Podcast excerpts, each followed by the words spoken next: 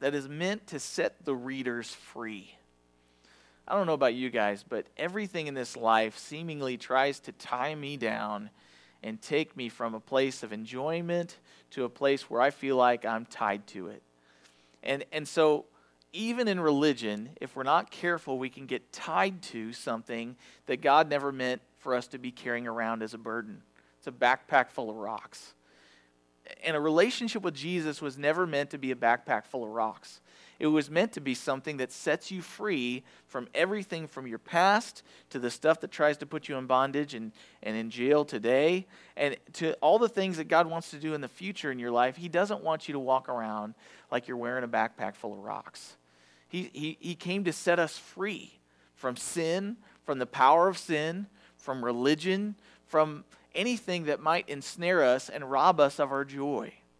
And so um, God sent his son and you've probably heard this a million times, but God sent his son not to get rid of the law or banish it or change it. And when I talk about the law, I'm talking about the Ten Commandments.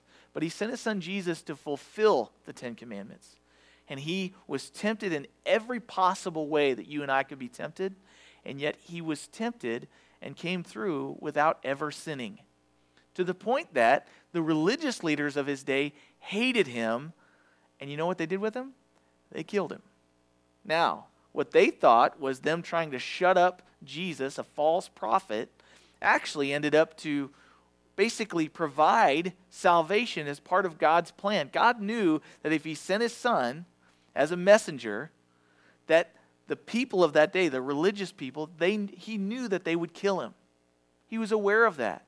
So when God sent his son to die on the cross for you and I, he knew that it would end in a bloody battle that his son would take on the sins of the world and die in our place. He gave knowingly, he counted the cost. Before the creation of the world, there was a meeting somehow between the triune Godhead, the God the Father, the Son, and the Holy Spirit. And the Son said, I will go. I will go as a payment for their sins. I will lay my life down. Mark chapter 10, verse 45 says, For even the Son of Man, or the Son of God, did not come to be served, but to serve and to give his life as a ransom for many. And so Jesus came specifically for the purpose of setting those who are captive free, to bind up our wounds, to heal us from the, the stain of sin, to heal us from the sins that we've chosen, the things that we wanted and did, and now we feel ashamed of. God said, I want to forgive you of those things, but I can't just brush them under the rug. There has to be a penalty, and I will pay the penalty for your sins. That's amazing. And so, what happened is Paul, the Apostle Paul, was called as a man, and he was called as a sinful man. God found him when he was persecuting the Christian church, and that's what Steve spoke about last week, where Paul was persecuting the church. He was breathing, breathing out threats and murders now, we think of murders and we think of he was physically murdering people, and I think that was part of it. He was at least, we know, consenting to the stoning, the death of Stephen. He was the first martyr in Acts. But what I want you to know is that you don't have to murder someone to murder them. That makes any sense. You don't have to physically kill them. You can hate them. Jesus said, you know, you've heard it said that if you murder someone, then you're a murderer. But I say, if you hate them in your heart, then you've already killed them. You just haven't done the outward action. We're accountable to God for that. And so Paul was at the very least consenting to the death of Christians, and then he was having them drug out. He had authority from the high priest in Jerusalem to drag people out of their homes for being believers. And I like the point you made where you said that, um, you know, we kind of keep whatever you do in your house is just fine. You know, in our culture, people kind of leave you alone. If you're doing something in your house, that's fine. It doesn't affect me. But Paul was going into people's homes and saying, You cannot be a believer in Jesus Christ. We're going to put you in jail.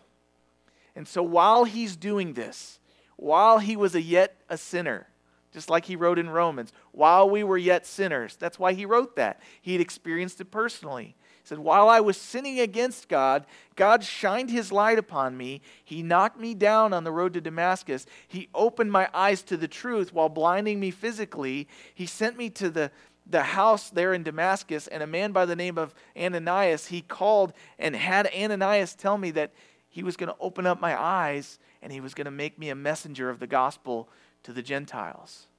Now, Paul was a Jew of Jews. He was not only trained in, he was being trained to be a rabbi, but he was a Pharisee. And so he was like to the nth degree. He was as high as you could get up. He was on the Sanhedrin which was a council all over all the Jewish people. And so many believe that because of this, when God called him, not only was he no longer persecuting Christians and he was going to share the gospel, but God called him to be an apostle, a sent one with the message to the Gentiles. The uncircumcised, the Jewish people at the time would call us dogs. And I say us because that's us, right? Well, we don't, we're not from Israel. We're not of the covenant people that God made a promise with to bless them, to make their descendants as the sand of the seashore, to bless them and to bring out of them a prince who would deliver them from their enemies? Jesus. We're not those people, we're Gentiles. God didn't make us any promises, God made them promises. But he told Abraham, he said, In your seed, all the nations of the world will be blessed. Through your seed, you're going to bless all the other nations. And so I love this because God had a plan for everyone's salvation, not just Israel.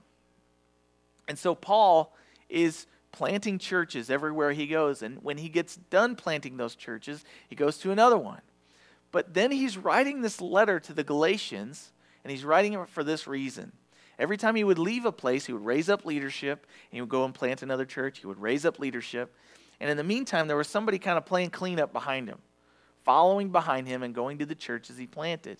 They heard that he was preaching that you could be saved not of works, but just by God's grace. Forgiveness is free to us. It costs God his only son, but it's free to us. We don't have anything we can do to earn it. And so Jesus sets us free. He pays the price for our sins. He forgives us, and now we're freed up to live for him. But there were people that came behind him and they're like, well, we believe in Jesus Christ. We've embraced him as our Messiah, our King, our Lord, our Savior. Um, but in order to be saved, you can't just believe in him, you also have to follow the law. But they didn't say that. What they said is you also have to be circumcised. Now, to us, that's something medically that happens at the hospital, and it's for cleanliness, and it, it is, there's all kinds of reasons for it. We won't get into that today. But circumcision was more than that.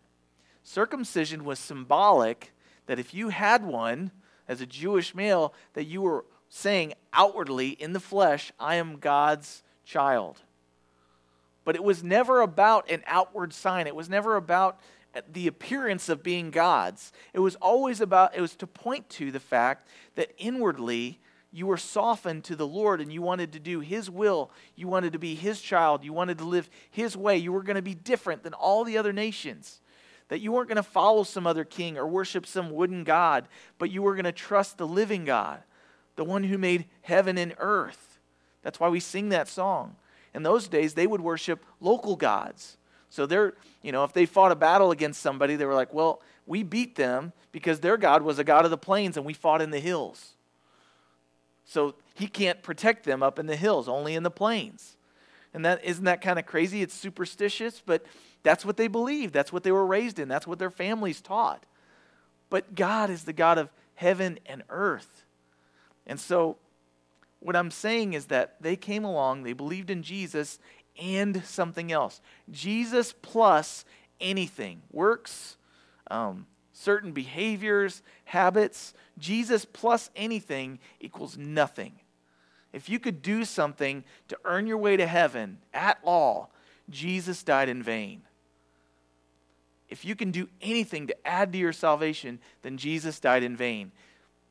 Because Jesus prayed on the night that he was betrayed. He was in the Garden of Gethsemane. He said, Lord, if there's any way that this cup of suffering can pass, that these people can still be saved without me going to the cross and being crucified, then let it be done. And he was stressed about it. Physically, he was, he was pretty anxious. And then he prayed something else. He said, But not my will, Lord, but yours be done. And at the Lord's will, he went to the cross. He suffered. He despised the shame. But for the joy that was set for, before him, you and I, and our relationship with him, it was worth it to him.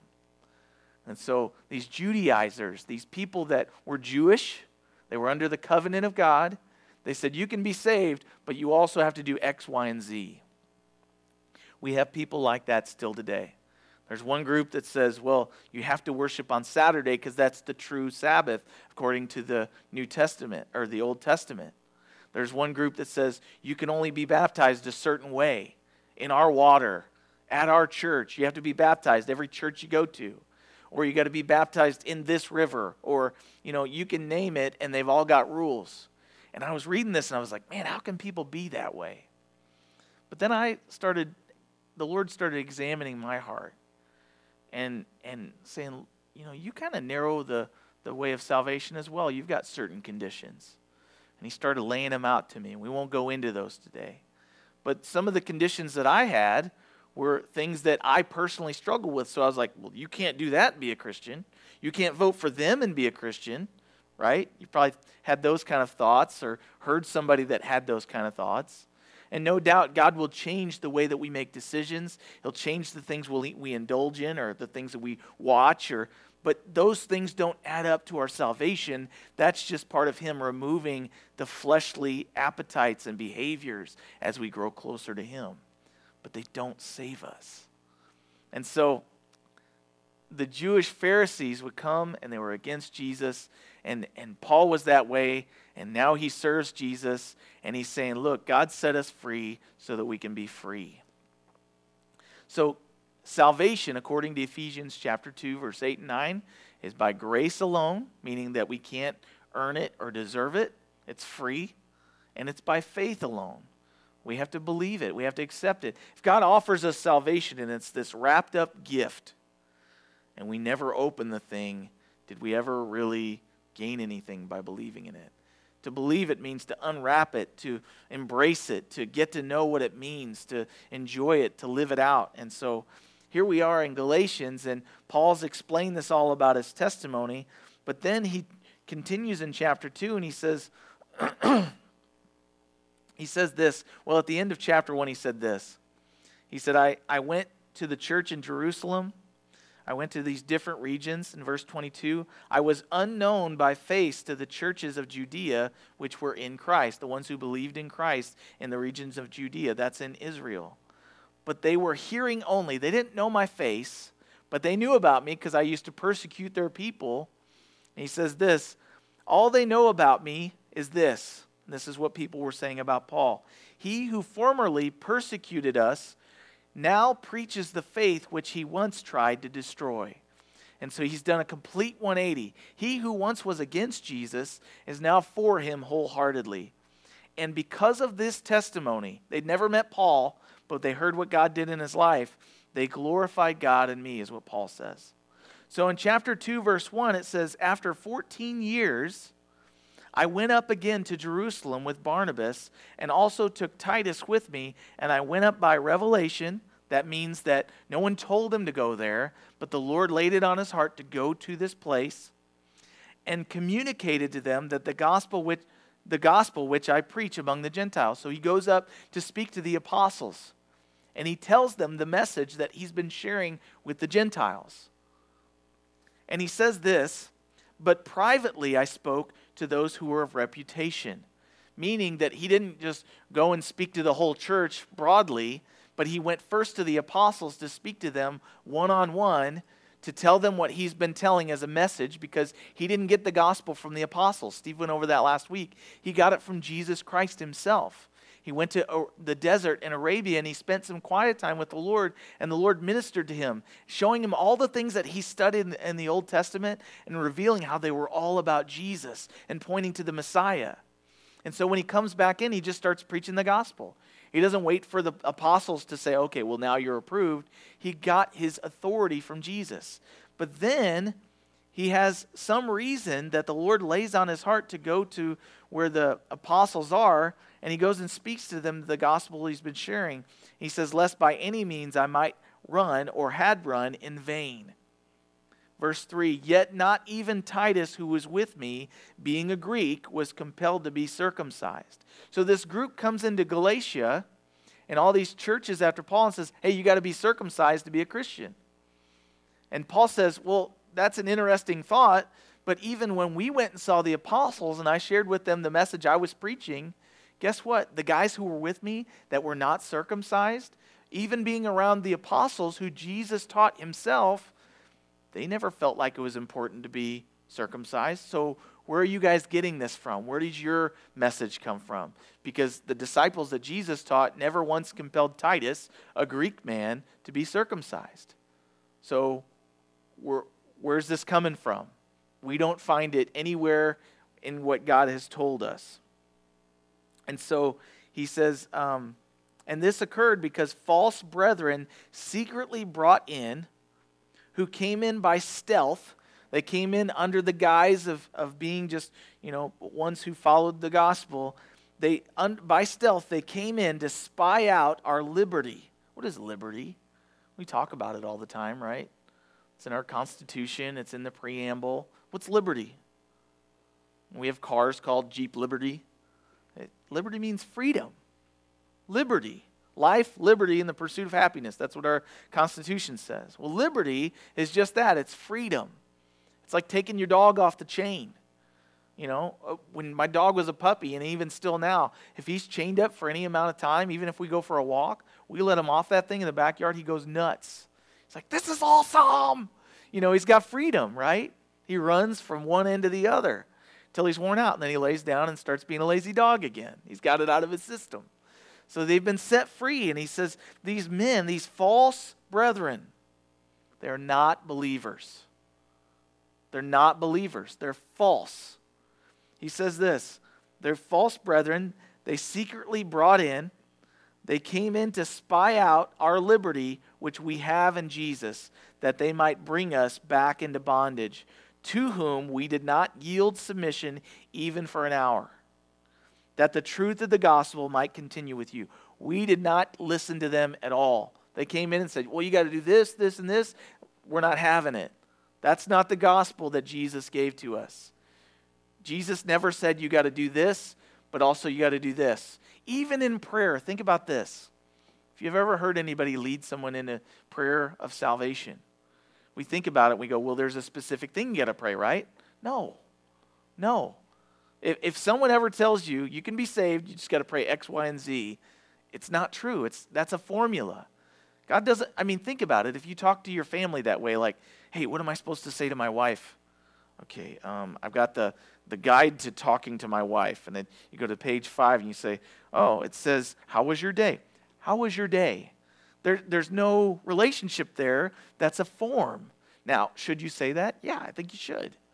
But if you're reading it to her going, um, it says here in the manual, I'm supposed to say, How was your day? That's not really a relationship. That's a color by number. You know, it's, it's like doing art and it's and that's all like by number. Well, that's not really art. There's no freedom in that. There's all these rules. And so in the same way our relationship with the Lord is like that. But what I want to talk about for just a minute is what this circumstance was. So if you'll turn with me and go to Acts chapter 15, there's actually some history about this in Acts. Matthew, Mark, Luke, John, Acts. If you get to Romans, you went too far. Acts chapter 15. In Acts chapter 15, this is what it says certain men came down from Judea and they taught the brethren. This is what they taught them. Unless you are circumcised according to the custom of Moses, you cannot be saved. In other words, you have to become Jewish first, and then you can be saved. And it says in verse 2 Therefore, when Paul and Barnabas had no small dissension, he kind of talks in the diminutive, which means that instead of saying they had a big argument, it says there was no small argument. Does that make sense? It'd be like if you were arguing with somebody and they're like, well, we had no small conflict. We had a big conflict. It wasn't small, it was big. He says, they had no small dissension and dispute with them. They determined that Paul and Barnabas and certain others of them should go up to Jerusalem to the apostles and elders about this question. So that's why they're going. This is the instance where it happened. He's recalling it in the book of Galatians. And so it says there in verse 3 So, being sent on their way by the church, they passed through Phoenicia and Samaria, describing the conversion of the Gentiles. They're sharing the testimony of what's happening. And they caused great joy to all the believers, the brethren. And when they had come to Jerusalem, they were received by the church and the apostles and the elders, and they reported all things that God had done with them. But some of the sect of the Pharisees who believed, these are believers, but they've got like a mixed religion going on. They believe in Jesus, but they think that there's other things you got to do to be saved. So it says some of the sect or the, the section, the small group of the Pharisees who believed, rose up saying this it is necessary to circumcise them and to command them to keep the law of Moses.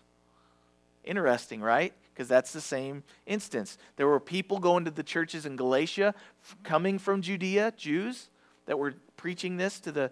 And then there were also a group that stayed behind, so when Paul got there, they would argue with him about it.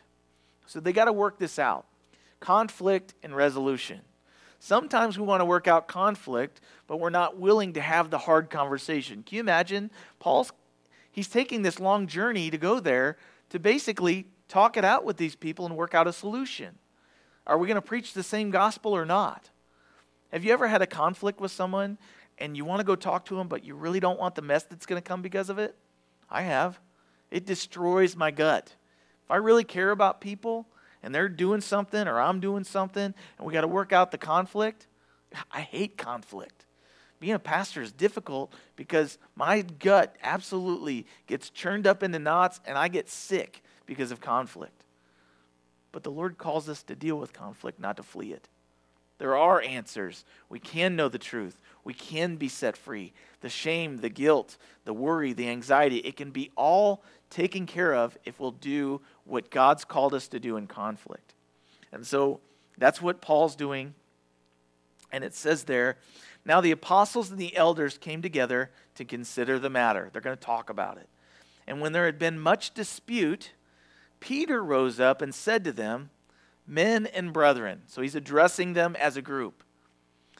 It's almost if the Lord just tapped him on the shoulder and said, Say this. And that's kind of what happens. You know that a good while ago God chose among us that by my mouth the Gentiles should hear the word of the gospel and believe. Now he's talking back to a little bit earlier in the book of Acts where Peter's on the top of a roof. He's praying. He's getting kind of hungry. And he kind of goes into a trance. The Lord gives him a vision. And the vision is of this blanket coming down from heaven, kind of like a picnic blanket, and it's got all these animals on it. But they're not animals that Jews would eat. There's pork on there. There's these animals that split the hoof and don't chew the cud and all the things in the Old Testament that you're like, why is that even there? They were called to eat differently, even as a nation.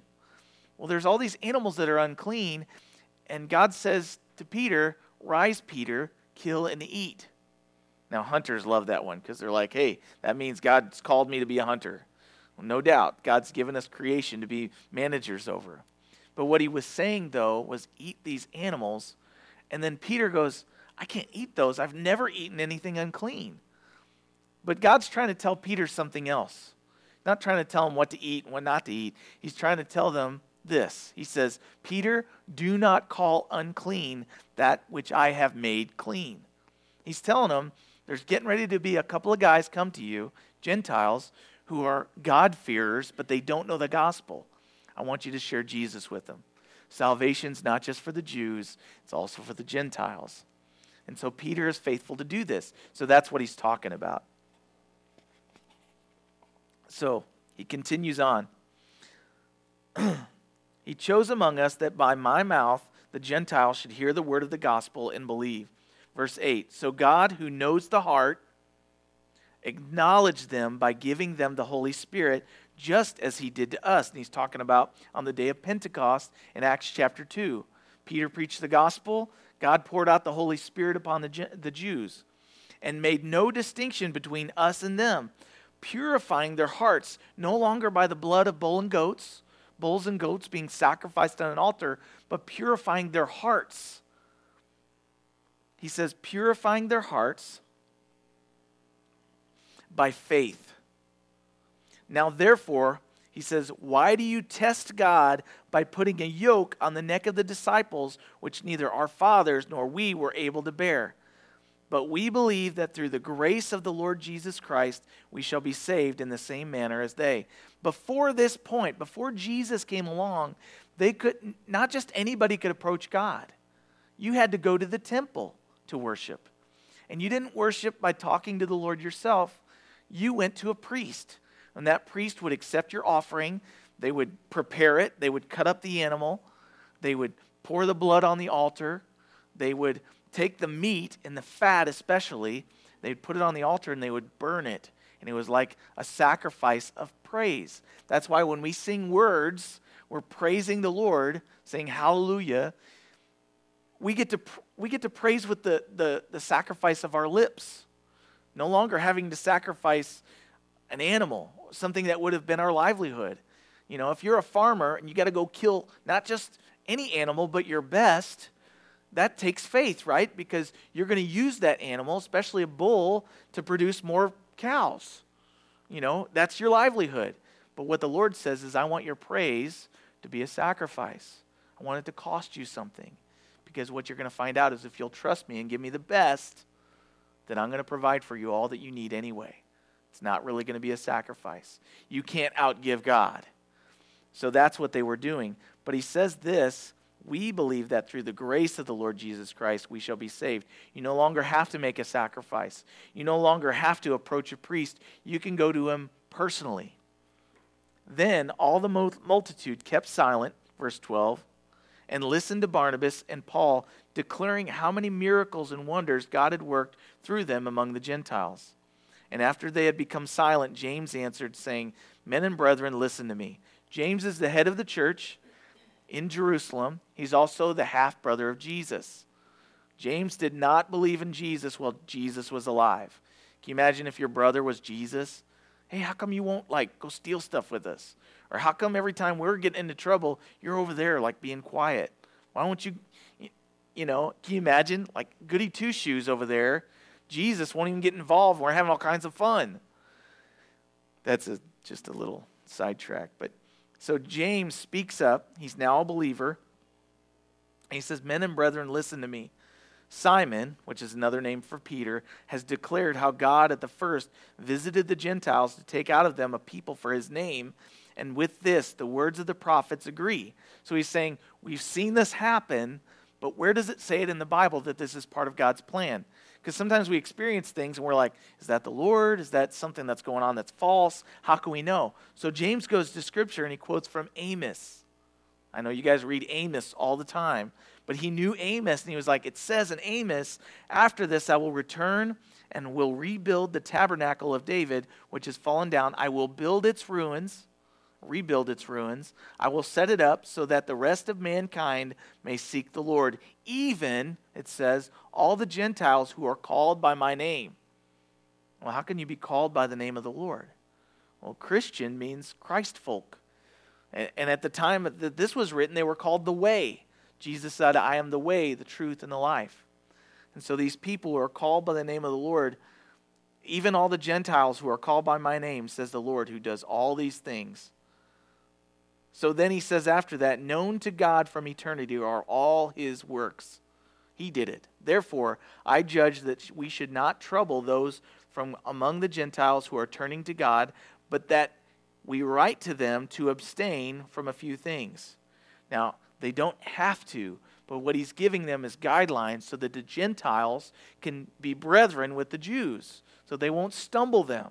So he gives them a couple of little common things. It's just like you do for your kids. There are certain things that are not really that big of a deal, but if they bother their brethren or their brothers and sisters, hey, well, don't do that if you know that bothers them. So he says to them, he says, uh, but that we write to them to abstain from things polluted by idols. Don't worship idols. That's following the law.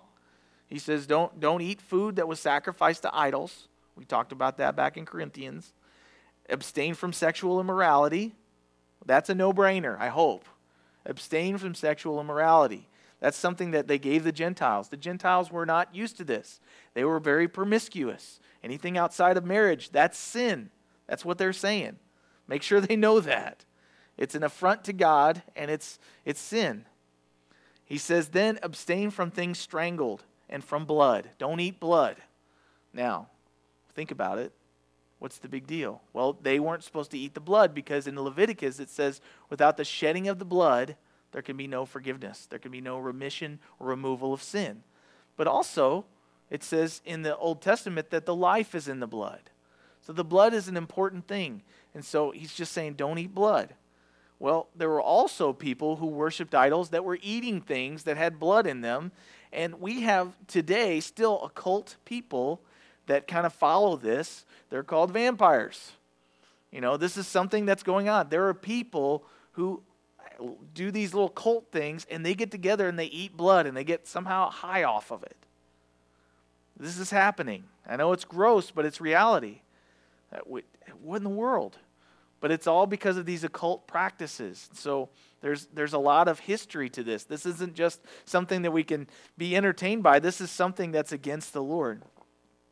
Anyway, so his main purpose was to say, after they got together, they said, hey, apparently the Gentiles can be saved.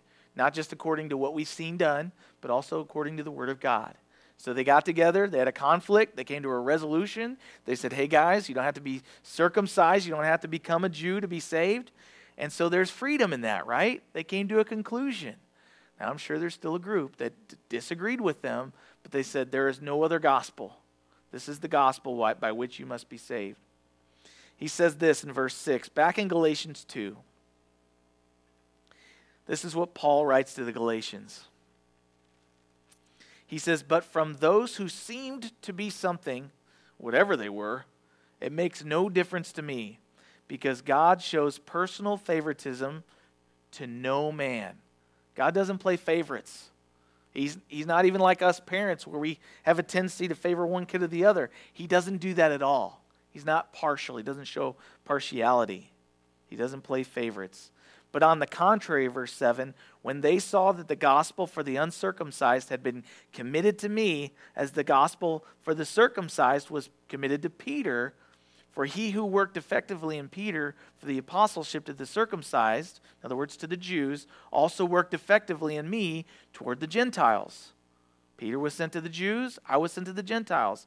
And when James, verse 9, Cephas and John, who seemed to be pillars, perceived the grace that had been given to me, they gave me and Barnabas the right hand of fellowship, that we should go to the Gentiles and they to the circumcised. They desired only that we should remember the poor, the very thing which I also was eager to do. So he's just giving up the summary of what we read in Acts 15. We went to them, we talked to them about this. When they received the gospel that we were sharing, they said, Yep, that's the same thing we're teaching. They gave them the right hand of fellowship. That's just saying we're in agreement. We give you the same authority. We recognize that you have been sent by God and you have the same authority that we do. We just haven't met yet. And so they were in agreement. There's unity. Psalm 133, uh, verse 1 says, how, how sweet and perfect is it when the brethren dwell together in unity. Where the Spirit is, there's freedom and there's also unity. And so I think this is interesting because something that happened when Jesus was crucified on the cross was this. We, we know the story, and I'm going to turn there from Matthew 27. In Matthew chapter 27, verse 45. 27, verse 45. It's, it's the account of Jesus' death on the cross. It's not just, hey, he died, but it's here's specifically what happened. On verse 45, it says this From the sixth hour until the ninth hour, there was darkness over all the land. And about the ninth hour, Jesus on the cross cried out with a loud voice, saying, Eli, Eli, Lama Sabachthani. And I probably butchered that. But Matthew is wonderful. He gives us translation. He says this, "My God, my God, why are you why have you forsaken me?" Now Jesus has taken on the sin of the whole world. We people didn't see that, but that's what's going on in the spiritual realm. Jesus is willingly being sacrificed. He never sinned, he didn't deserve punishment. And the sin of the world is being placed on him. And so God, who cannot look at sin, looks away from his son, explaining the physical darkness that's happening and also the loneliness that Jesus is, for the first time in his ministry on earth, experiencing a separation between him and the Father that he's never experienced since before time began. And so he cries out, knowing that he's been separated from his Father, not knowing what that's like, experiencing the anguish that that is to be separated from God. And he says, My God, my God, why have you forsaken me? Why have you left me here alone? He, he never experienced that. And some of those who stood there when they heard that said, This man is calling for Elijah. They thought he was crying out for help from a person who had lived way before. But Elijah, if you remember, he didn't die. He was called up, a chariot grabbed him up, and he left. And the only one there to witness it was Elisha, who saw him depart, his disciple. So some of those who stood there when they heard that said, The man is calling for Elijah. And immediately one of them ran and took a sponge and filled it with sour wine, put it on a reed, and offered it to him to drink. It was kind of a like a like a narcotic for the pain. They wanted to give him something in his pain. Now, Jesus didn't take it. He actually, I think he put it in his mouth and he spit it out because he was going to take on, he was going to feel the pain. It's going to cost him. But the rest said, Let him alone. Let us see if Elijah will come and save him. You know, is he going to come out of the cloud and, and, and take him off the cross? What's going to happen? They didn't know what was going to happen. And Jesus cried out again with a loud voice and yielded up his spirit. He gave up. Then behold, the veil of the temple was torn in two. Listen to this from top to bottom, and the earth quaked, and the rocks were split, the graves opened, and many bodies of the saints who had fallen asleep or died were raised, and coming out of the graves after his resurrection, they went into the holy city, excuse me, city, and they appeared to many. So Jesus' death, there's this unleashing of this spiritual power going on. And when he released his spirit, all this stuff happened. But the one I wanted to point out was the veil. There's a veil in the temple. There was these courts. There's the court of the Gentiles. The Gentiles could come to the, the um, temple. They could be in the outer court. But then there's this next court that no Gentile could enter, and if he did, they would put him to death. That was in the inner court. And then there was a place that not even the Jews could go unless they were the high priest, and that was the Holy of Holies. God is holy. Man cannot approach God on his own merit. So even in that day, they would approach him that way. So when Jesus died for our sins, cleansing anyone who would come to him by faith, that veil was rent. That's what the old King Jimmy says. It was torn, but it wasn't torn from the bottom to the top, from the top to bottom, showing that it wasn't man who tore it, but it was God. That veil separated anyone from coming into God's presence. When Jesus died, the veil was torn. Now, anyone who comes to Jesus by faith can come in because of what he has done into the very presence of God. This is significant. But you know what happened? History tells us that the first thing that the Jews did when they started fixing everything and getting things back to status quo, they sewed the veil back up and they closed off the way to God that God had just provided. Now, is the way to God closed up because of that veil was sewn back together? No. But ever since then, there are groups that are still trying to sew the veil back together so that only the elite or the right people or the people that do certain things can come into the Holy of Holies. But Jesus said, It is finished. My work on the cross is sufficient for you. You can come in anytime you want. Actually, in Hebrews chapter 4, it says this.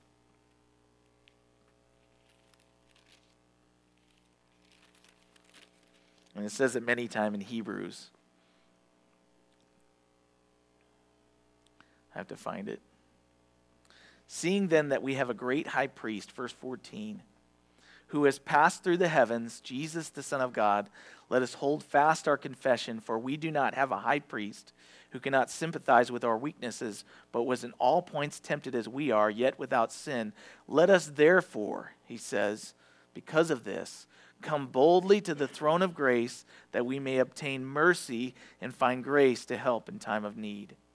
This group of people basically they were no longer physically sewing the veil back together, but they were trying to make it more hoops so that anyone who wanted to come to Jesus could not. Now, let me ask you before we look at this group of Judaizers and say, I can't believe they do that. Is there any way in which you've done that? Maybe you haven't said it to someone, but in your heart, you've got all these hoops like, I think they could be a believer now, but they're doing X, Y, and Z. So that's, they can't possibly be saved. Do you have any of that going on? I, I did. Are we of the same cloth? Are we doing the same thing? Are we making it harder for people to come to God? You know, we can do this very easily by seeing people and their sins, and because we're like, well, they, we don't say this, but we think it, like they're too far gone. And then we forget that we were too far gone too. That we were stuck in our sins and our trespasses. We had no power to, to quit sinning. And yet, God, when we were in the midst of our sin, He called us out of the darkness. He knocked us down. He humbled us. And He lifted us up. And He changed things and He is still desiring to change things. There is still stuff in your life that God's like, What in the world are you doing? But the Holy Spirit wants to get that out of there, to cleanse you, to erode the flesh, so that you can be free from the backpack full of rocks. Don't put backpacks full of rocks on people, they've got them already. Tell them that you know the one that can take it off. And if you'll do that, what you'll find is that there's going to be a mess in this church. There's going to be people that are still stuck in a lot of junk. They love Jesus, but they got a lot of rough edges that he still wants to work off. But then he can use us all to rub each other's rough edges off. So let's pray.